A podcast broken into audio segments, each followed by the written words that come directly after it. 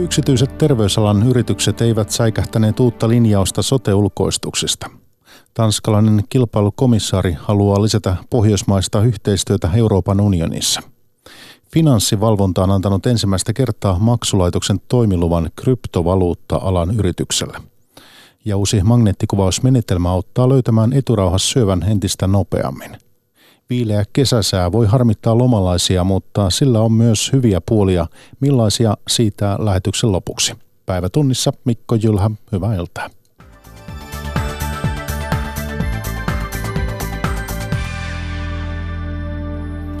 Sosiaali- ja terveysalan yksityiset yritykset suhtautuvat rauhallisesti hallituksen aikeisiin kiristää sosiaali- ja terveyspalvelujen ulkoistamisen ehtoja. Oppositiosta kokoomus epäilee hallituksen linjan karkottavan sotepalveluja pienistä kunnista. Pekka Kinnunen. Perhe- ja peruspalveluministeri SDPn Krista Kiuru kertoi eilen Yle Uutisille, että hallitus kiristää sotepalvelujen ulkoistamissopimusten irtisanomisehtoja. Itä-Savon sairaanhoitopiiri eli Sosteri on neuvotellut Savonlinnassa sairaalapalvelujen yksityistämisestä. Johtaja ylilääkäri Panu Peitsaro odottaa vielä tarkempia tietoja hallituksen aikeista. Eilen tosiaan kuultiin ministeri Kiurun ulostulo ja oikeastaan sanoisinkin, että meillä on tahtotila myöskin sitten sotea valmistelevan ministerin kanssa käydä keskusteluita tästä meidän tulevaisuudesta. Yksityiset terveysyritykset eivät säikähtäneet hallituksen linjauksia. Terveystalo on edelleen kiinnostunut yhteistyöstä kuntien kanssa, johtava ylilääkäri Petri Bono. Ei se vähennä terveystalon kiinnostusta. Kuntapäättäjät ovat hyvin lähellä kuntalaisia ja he tietävät melko tarkkaan, että minkälaisia palveluita omilla alueilla tarvitaan. Joskus se paras tieto löytyy sieltä läheltä niistä kunnista eikä suinkaan pääkaupunkiseudulta. Myös Pihlajalinna aikoo jatkaa neuvotteluja kuntien kanssa – toimitusjohtaja Joni Aaltonen. Taloudelliset realiteetit on vaan niin, kuin niin vahvat, että, että, että, että se on niin kuin yksi ajuri tässä ja toisaalta sitten me uskotaan omaan palvelutuotantoon niin hyvin, että, että tota, ja omiin palveluihin ja niiden saatavuuteen, että, että, että me ei nähdä, että tässä on niin kuin tavallaan mitään sellaista syytä lähteä perääntymään niistä neuvotteluista, mitä, mitä on olemassa. Oppositiosta kokoomus olisi valmis pidentämään rajoituslain voimassaoloaikaa – mutta sotepalvelujen ulkoistuksiin kohdistuvat kiristykset torjutaan. Eduskunnan sosiaali- ja terveysvaliokunnan varapuheenjohtaja Mia Laiho. Mutta tässä vaiheessa lähdetään kiristämään, niin se kyllä todella asettaa kuntala, kunnat hyvin hankalaan, tukalaan tilanteeseen ja tulee aiheuttamaan sen, että palveluja viedään sieltä kunnista pois.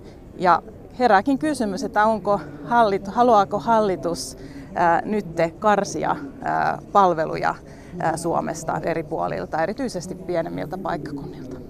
Sosiaali- ja terveysministeri Haino-Kaisa Pekonen pitää hallituksen esitystä sotepalveluiden ulkoistamisen ehtojen kiristämisestä hyvänä. Pekosen mukaan ulkoistuksilla ei saada pysyviä säästöjä sotepalveluihin ja sen takia niiden ehtoja on tärkeää kiristää. Aamu TV Mikko Haapanen haastattelee. Perhe- ja peruspalveluministeri sosiaalidemokraattien Krista Kiuru kertoi Ylelle, että hallitus on päättänyt kiristää sotepalvelujen ulkoistamisen ehtoja tuntuvasti. Niin kysymys kuuluu, että miksi ne kunnat oikein ovat ulkoistaneet? No, sosiaali- ja terveyspalvelu-uudistus kuuluu peruspalveluministeri Krista Kiurun toimialaan ja ja en sitä sen takia kovin mielelläni tässä kommentoi, mutta, mutta todettakoon, että mielestäni tämä Kiurun esitys on ihan hyvä tässä vaiheessa, kun ollaan tekemässä nyt tätä sosiaali- ja terveydenhuollon valtavaa isoa uudistusta, jossa on jo selkeät suuntaviivat, miten tätä lähdetään eteenpäin viemään, niin mielestäni tämä esitys on hyvä. Kyllä, mutta periaatetasolla, niin miksi ne kunnat oikein ulkoistavat niitä toimiaan? No siinä varmasti on monia, monia seikkoja ja varmasti kuntien taloudellinen tilanne on, on yksi syy, minkä takia lähdetään sitten hakemaan mahdollisia säästöjä. Mutta meidän kokemukset on myöskin osoittanut, että ulkoistuksilla ei kuitenkaan sitten pysyviä säästöjä ole mahdollista saada. Te ministerit keskustelette keskenänne ja teette yhteistä politiikkaa, niin aikooko valtio tukea niitä köyhiä kuntia, joilla ei ole varaa tuottaa itse palveluita? No tämä varmaan on asia, mitä, mitä käsitellään tämän sosiaali- ja terveydenhuollon uudistuksen yhteydessä nyt, kun, kun ollaan kuitenkin rakentamassa tätä 18 maakunnan pohjasta sote-uudistusta, niin varmasti siinä vaiheessa sitten käydään läpi myöskin se rahoituspohja ja miten, miten niihin sitten tullaan vastaamaan niihin kuntien tarpeisiin. Mutta tässä ennen kuin ne maakunnat on pystyssä, niin aikooko, tarvitsevatko kunnat tukea? No varmasti kunnat tarvitsevat erilaisia tukimuotoja, erilaista tukea, mutta jätän näistä sitten vastuun kuntaministerille ja peruspalveluministerille. No vielä, jos ajatellaan asiakkaan kannalta, niin mitä tämä ulkoistamisten rajoittaminen tarkoittaa potilaalle, joka haluaisi mennä yksityislääkärille? No Mä lähden siitä, että meidän perusterveydenhuollon pitää olla niin hyvää, että jokainen suomalainen saa julkiselta puolelta, julkiselta sektorilta tarvitsemansa hoidon, mutta että toki se yksityinen on siinä sitten täydentämässä sitä julkista sektoria. Jos ei saa julkiselta mielestä riittävän hyvää palvelua, niin sitten jää nuolemaan näppejä ja yksinoikeus rikkaille on tämä yksityinen lääkäripalvelu sen jälkeen, vai kuinka? No meillä on hyvä ja toimiva järjestelmä perusterveydenhuollossa ja sitä tullaan tämän hallituksen toimesta kehittämään entisestään. Et meillä on hallitusohjelmassa aivan selkeät linjaukset siitä, miten, miten perusterveydenhuoltoa tullaan kehittämään ja muun muassa hoitotakuuta, hoitoon pääsee entistä nopeaa ja entistä paremmin ja myöskin resursseja tulee lisää sitten perusterveydenhuoltoon. Että se, on, se on hallituksen vahva tavoite ja vahva tahtotila myöskin, että me saadaan perusterveydenhuolto entistä parempaan kuntoon. No niin, sosiaaliturva-uudistus on yksi hallituksen merkittävimmistä, mittavimmista uudistuksista. Mm. Kerroit uutissuomalaisen haastattelussa, että tämä Vasemmistoliiton hellimä vastikkeeton perustulo ei toteudu, mm. niin minkälainen pettymys se on vasemmistoliittoa äänestäneille? No meillä on selkeät kirjaukset Vasemmistoliiton periaateohjelmassa ja myöskin meidän tavoiteohjelmassa siitä, että mikä on se Vasemmistoliiton linja kohti, kohti perustuloa. Ja itse seison edelleen näiden tavoitteiden takana voimakkaasti, mutta että mun mielestä on myöskin ihan rehellistä ja reilua sanoa, että silloin kun tällaista tavoitetta perustulosta ei ole kirjattu hallitusohjelmaa, joka, joka vasta, vasta on julkaistu, niin silloin se ei ole myöskään realistista että, että tämä, tämä perustulo toteutuisi tällä kaudella, mutta tässä uudistuksessa on kuitenkin tavoitteena yhdenmukaistaa etuuksia ja, ja myöskin yhtenäistää niitä ja silloin voidaan katsoa, että se on yksi askel kohti sitä, että, että perustulo jossain vaiheessa voisi olla mahdollinen. Ja muun muassa sitten näitä negatiivisen tuloveron kokeiluja on, on tulossa myöskin, myöskin, jotka ovat, ovat tähän suuntaan askeleita ottavia. osalta äänestäjä joutuu nielemään pettymyksensä, niin minkälainen uudistus nyt on tulossa? No kyllä me lähdetään siitä, että sosiaaliturvasta tehdään entistä enemmän ihmiselle – selkeämpää, yksinkertaisempaa ja ihmisen näköistä perusturvaa. Ja, ja halutaan myöskin tämän sosiaaliturvauudistuksen myötä, niin kuin sanoinkin, niin vähän yhtenäistä ja katsoa niitä etuuksia. Et meidän sosiaaliturvajärjestelmä on aikamoinen viidakko.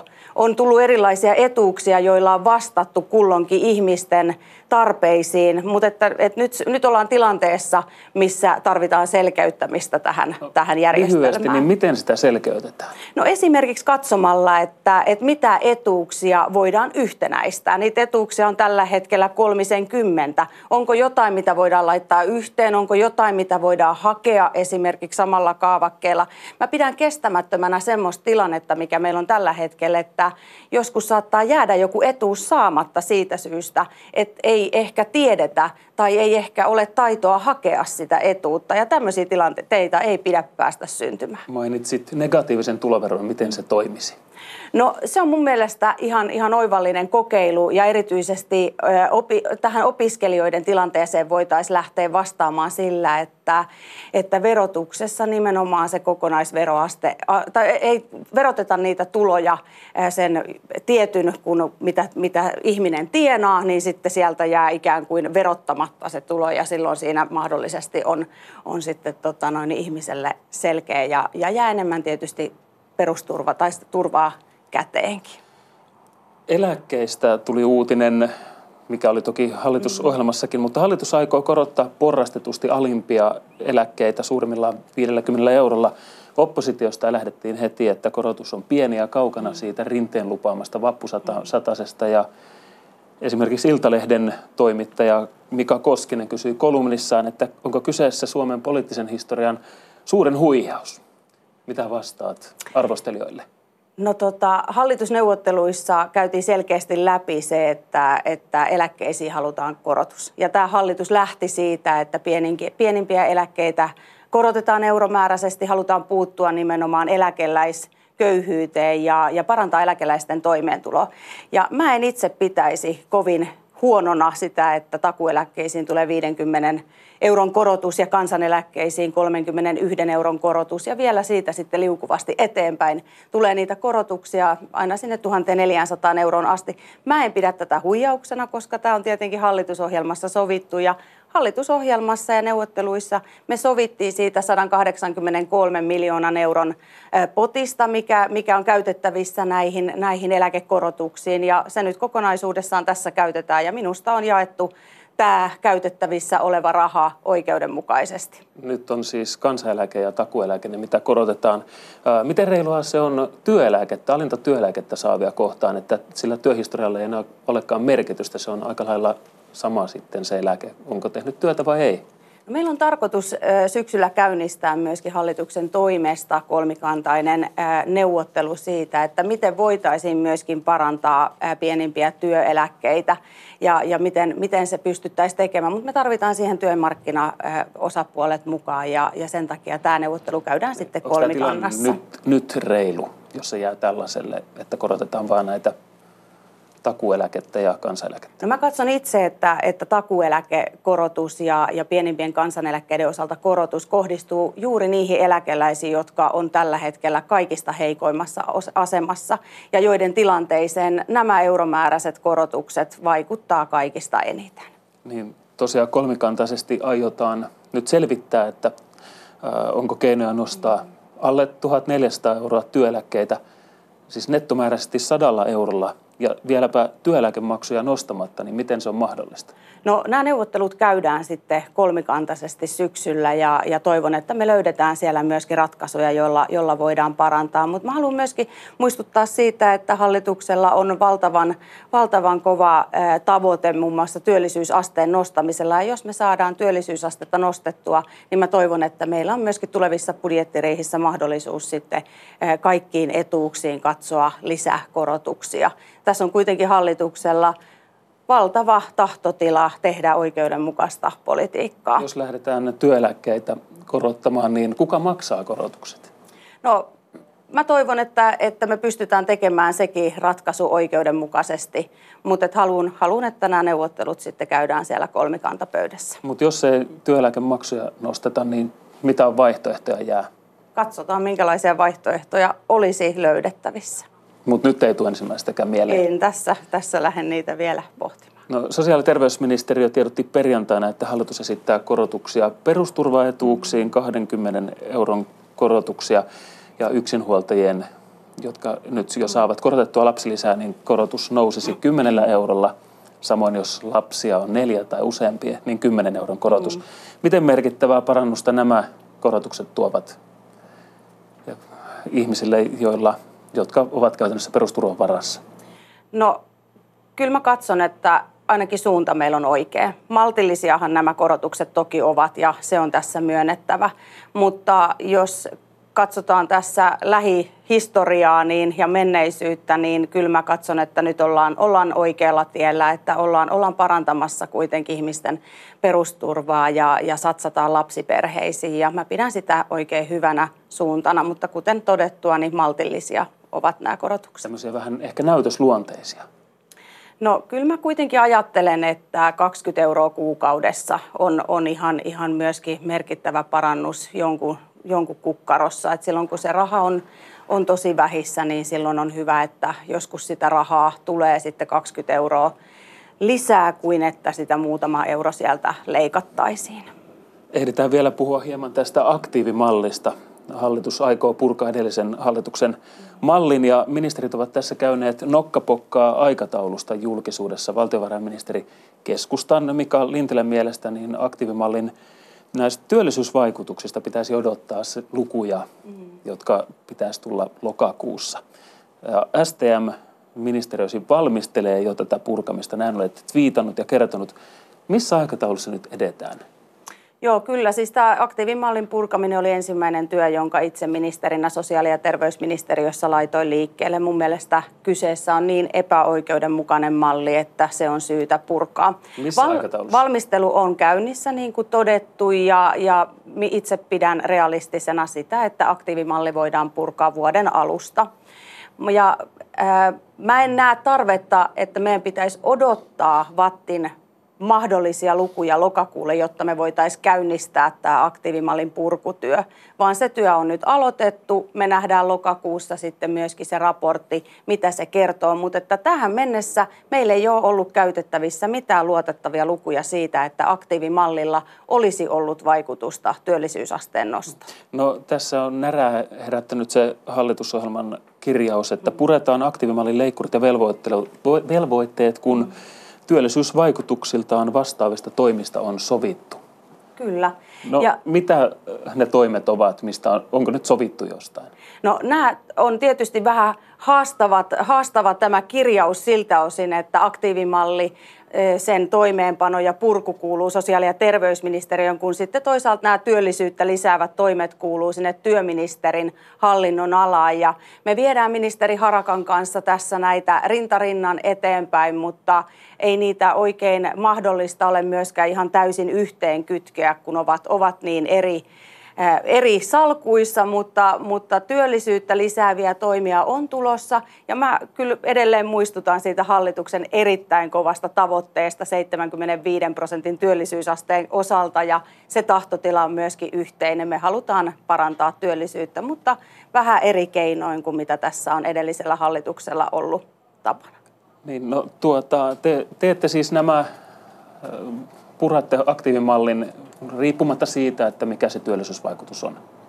No meillä ei ole ollut, niin kuin sanoin, niin tähän mennessäkään mitään Mutta jos mitään ei tulekaan, niin se, tai jos Me... tulee sellainen tieto, että se työllisti hyvin, niin siitä huolimatta Kyllä se puretaan siitä huolimatta. Se on niin epäoikeudenmukainen ja ne työllisyystoimet haetaan sitten muualta ja mä luulen, että me voidaan siitä huolimatta käyttää sitä lokakuista vattin mahdollista raporttia hyväksemme, kun niitä toimia sitten mietitään. Että enemmän uskon kuitenkin siihen, että hyvällä kuin sitten tämmöisellä rangaistuksmallilla. No niin linjasi sosiaali- ja terveysministeri Vasemmistoliiton Aino-Kaisa Pekonen.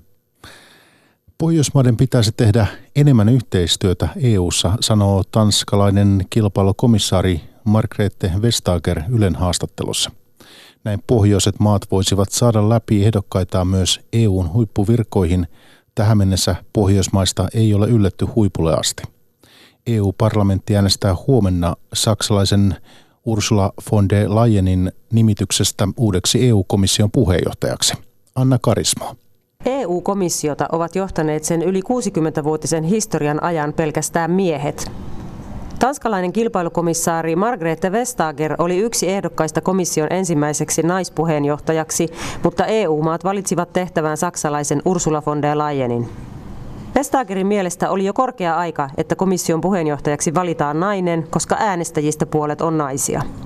Fordi vi har jo øh, haft fantastiske ledere i EU, men når man ser på portrætgalleriet, så er det mand efter mand efter mand efter mand efter Meillä on ollut fantastisia johtajia EU:ssa, mutta kun katsoo kuvagalleriaa komission puheenjohtajista, näkee miehen, miehen, miehen, miehen toisensa jälkeen. Naiset eivät ole vähemmistö, muodostamme puolet Euroopan väestöstä.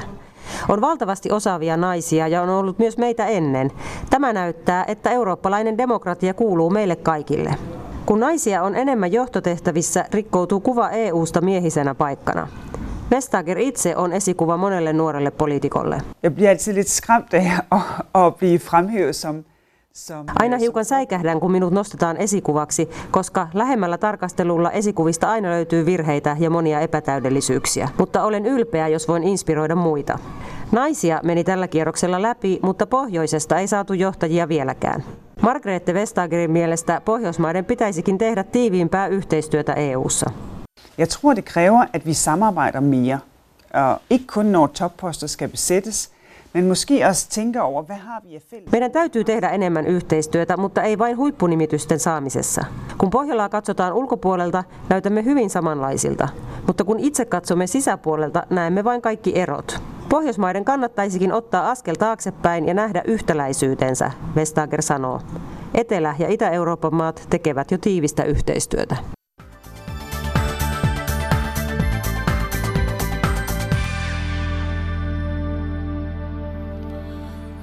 Finanssivalvonta antoi viime viikolla ensimmäistä kertaa maksulaitoksen toimiluvan kryptovaluutta-alan yritykselle. Prasos Oy on ensimmäinen pohjoismainen kryptovaluutta-alan yritys, joka on saanut tällaisen toimiluvan. Viljami Vaarala. Ovatko kryptovaluutat tulleet jäädäkseen? Siltä näyttää. Finanssivalvonta on antanut ensimmäistä kertaa Suomessa maksulaitoksen toimiluvan kryptovaluutta-alan yritykselle Prasos Oylle. Mitä tämä tarkoittaa? Suomen Pankin digitalisaation neuvonantaja Aleksi Grym.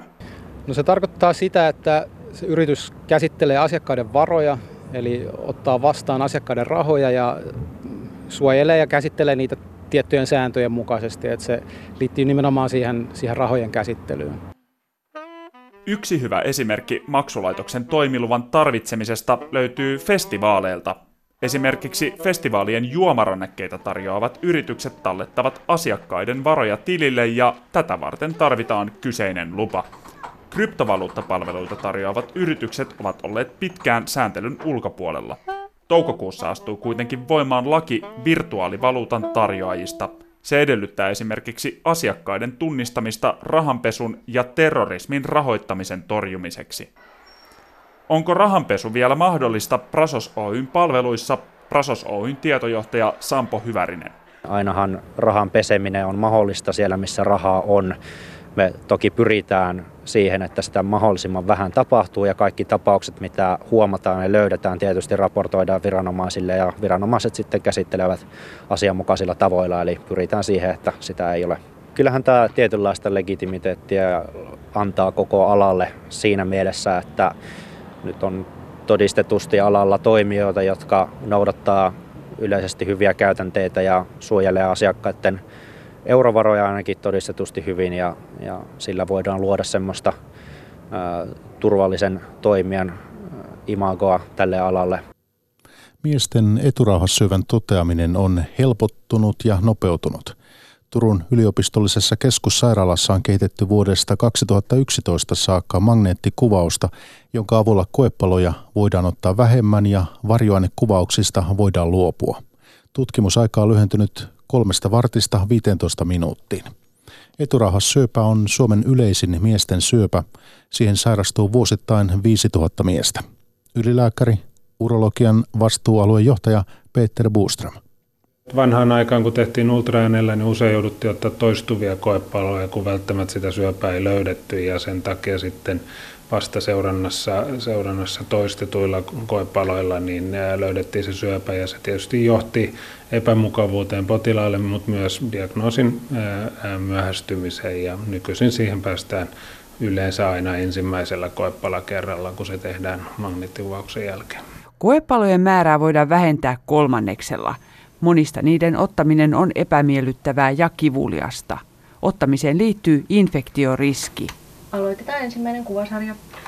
Toisaalta näitä toistet, toistettuja koepaloja tulee harvemmin, koska jo ensivaiheessa päästään sitten oikeaan diagnoosiin, niin ei tarvitse näitä uusinta koepaloja ottaa niin kuin perinteisesti on aina joskus jouduttu ottamaan. Viisi vuotta sitten sairastunut Janne Tamminen joutui aikanaan odottelemaan kuukauden syöpädiagnoosiaan tämmöinen ihminen mielessä päässään miettii kaiken, että olikohan tämä nyt tässä ja, ja tämmöistä kaikkea, mutta et, nämä kuvaukset ja muut, niin ei nekään, ei, en mä sano, että onko ne hauskoin, mutta ei ne nyt maailman hauskimpiikaan ole. Tamminen toimii vertaistukea antavassa yhdistyksessä ja kannustaa miehiä hakemaan tietoa. Uusi magneettitutkimusmenetelmä mahdollistaa yhä useampien miesten pääsyn tehokkaaseen tutkimukseen. Miehet saa parempaa diagnoosia paremmat alkuvaiheen tutkimukset ja sitä kautta heti paremman hoidon. Ja tämä meidän tutkimus on tehnyt tästä tutkimuksesta kuvauksesta hiukan tehokkaammin ja nopeammin, jolloin sitä voidaan tarjota huomattavasti suuremmalle osalle miehiä kuin aiemmin.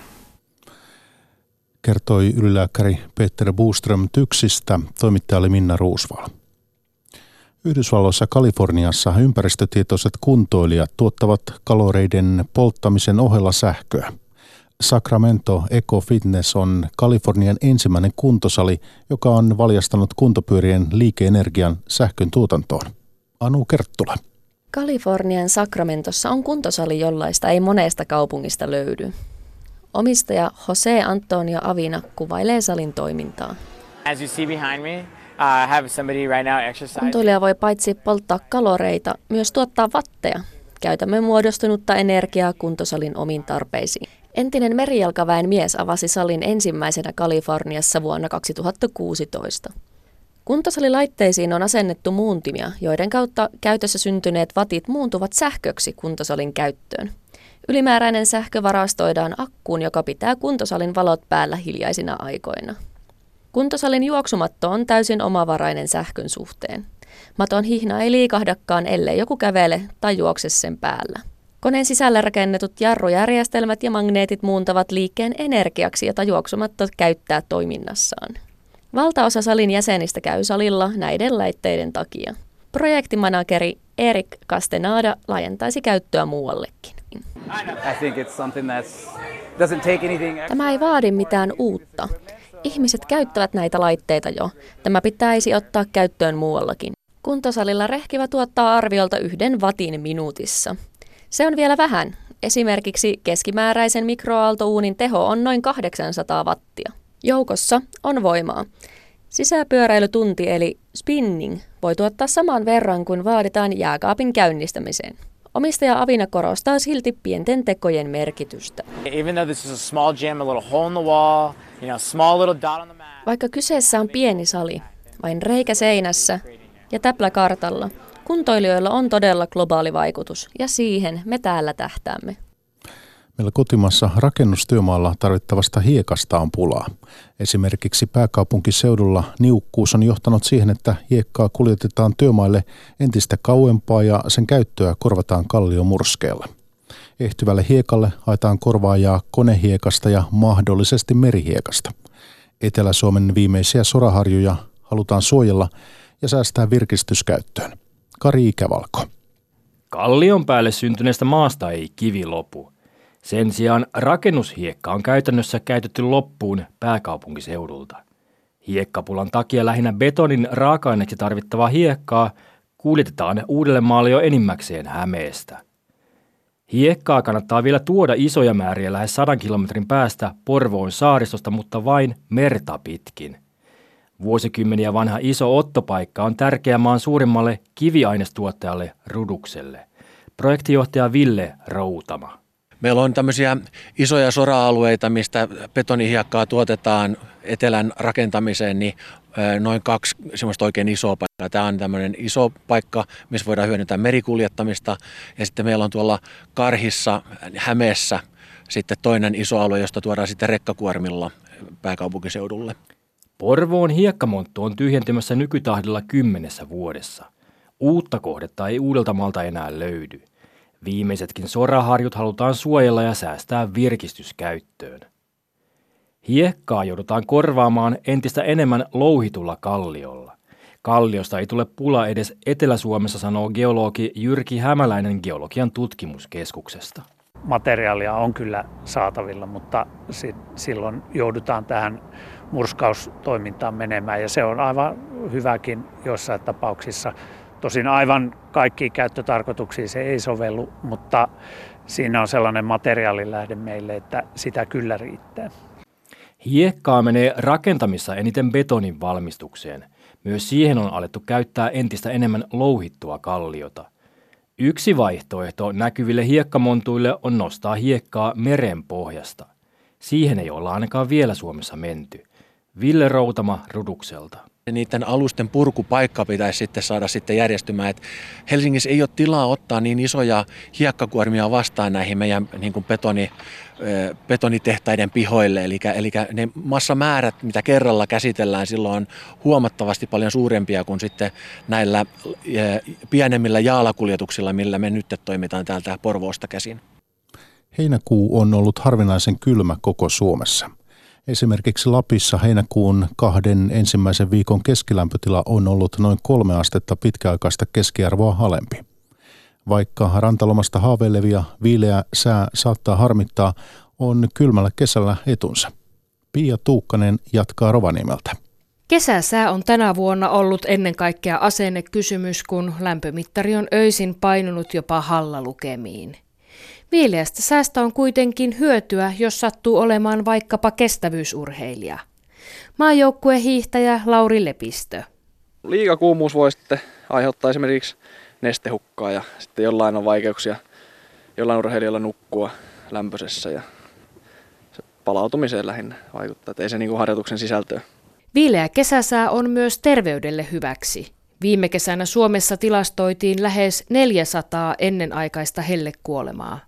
Tänä kesänä myös vanhukset ja kroonikkosairaat ovat saaneet nauttia kesäsäästä, kertoo 90-vuotias Toini Inkeröinen Rovaniemeltä. Ei se hellekään kyllä ole hyvä sillä lailla, että sehän tosiaan väsyttää ja on niitä semmoisia vaivoja. 93-vuotias Elsa Kiviniemi Rovaniemeltä. Se pyörryttää ja tulee hiki, eikä voi tehdä mitään, väsyttää. No miten tänä kesänä? Mennyt aika hyvin. Myös maanviljely hyötyy viileästä ja kosteasta säästä. Pohjoisen säähän tottuneille eläimille kuumuus on huomattavasti vaikeampaa sietää kuin viileys. Esimerkiksi lehmät lypsävät viileässä noin 10-15 prosenttia enemmän kuin helteellä, sanoo maanviljelijä Matti Pöykkö Vikajärveltä. Jos tulee oikein, oikein kuumat, niin kuin viime kesänä oli, niin kyllähän lehmät, lehmät pysyy sisällä ja varjossa ja siellä koittaa olla liikkumattomana, että eikä ruokakaan oikein maistu sitten.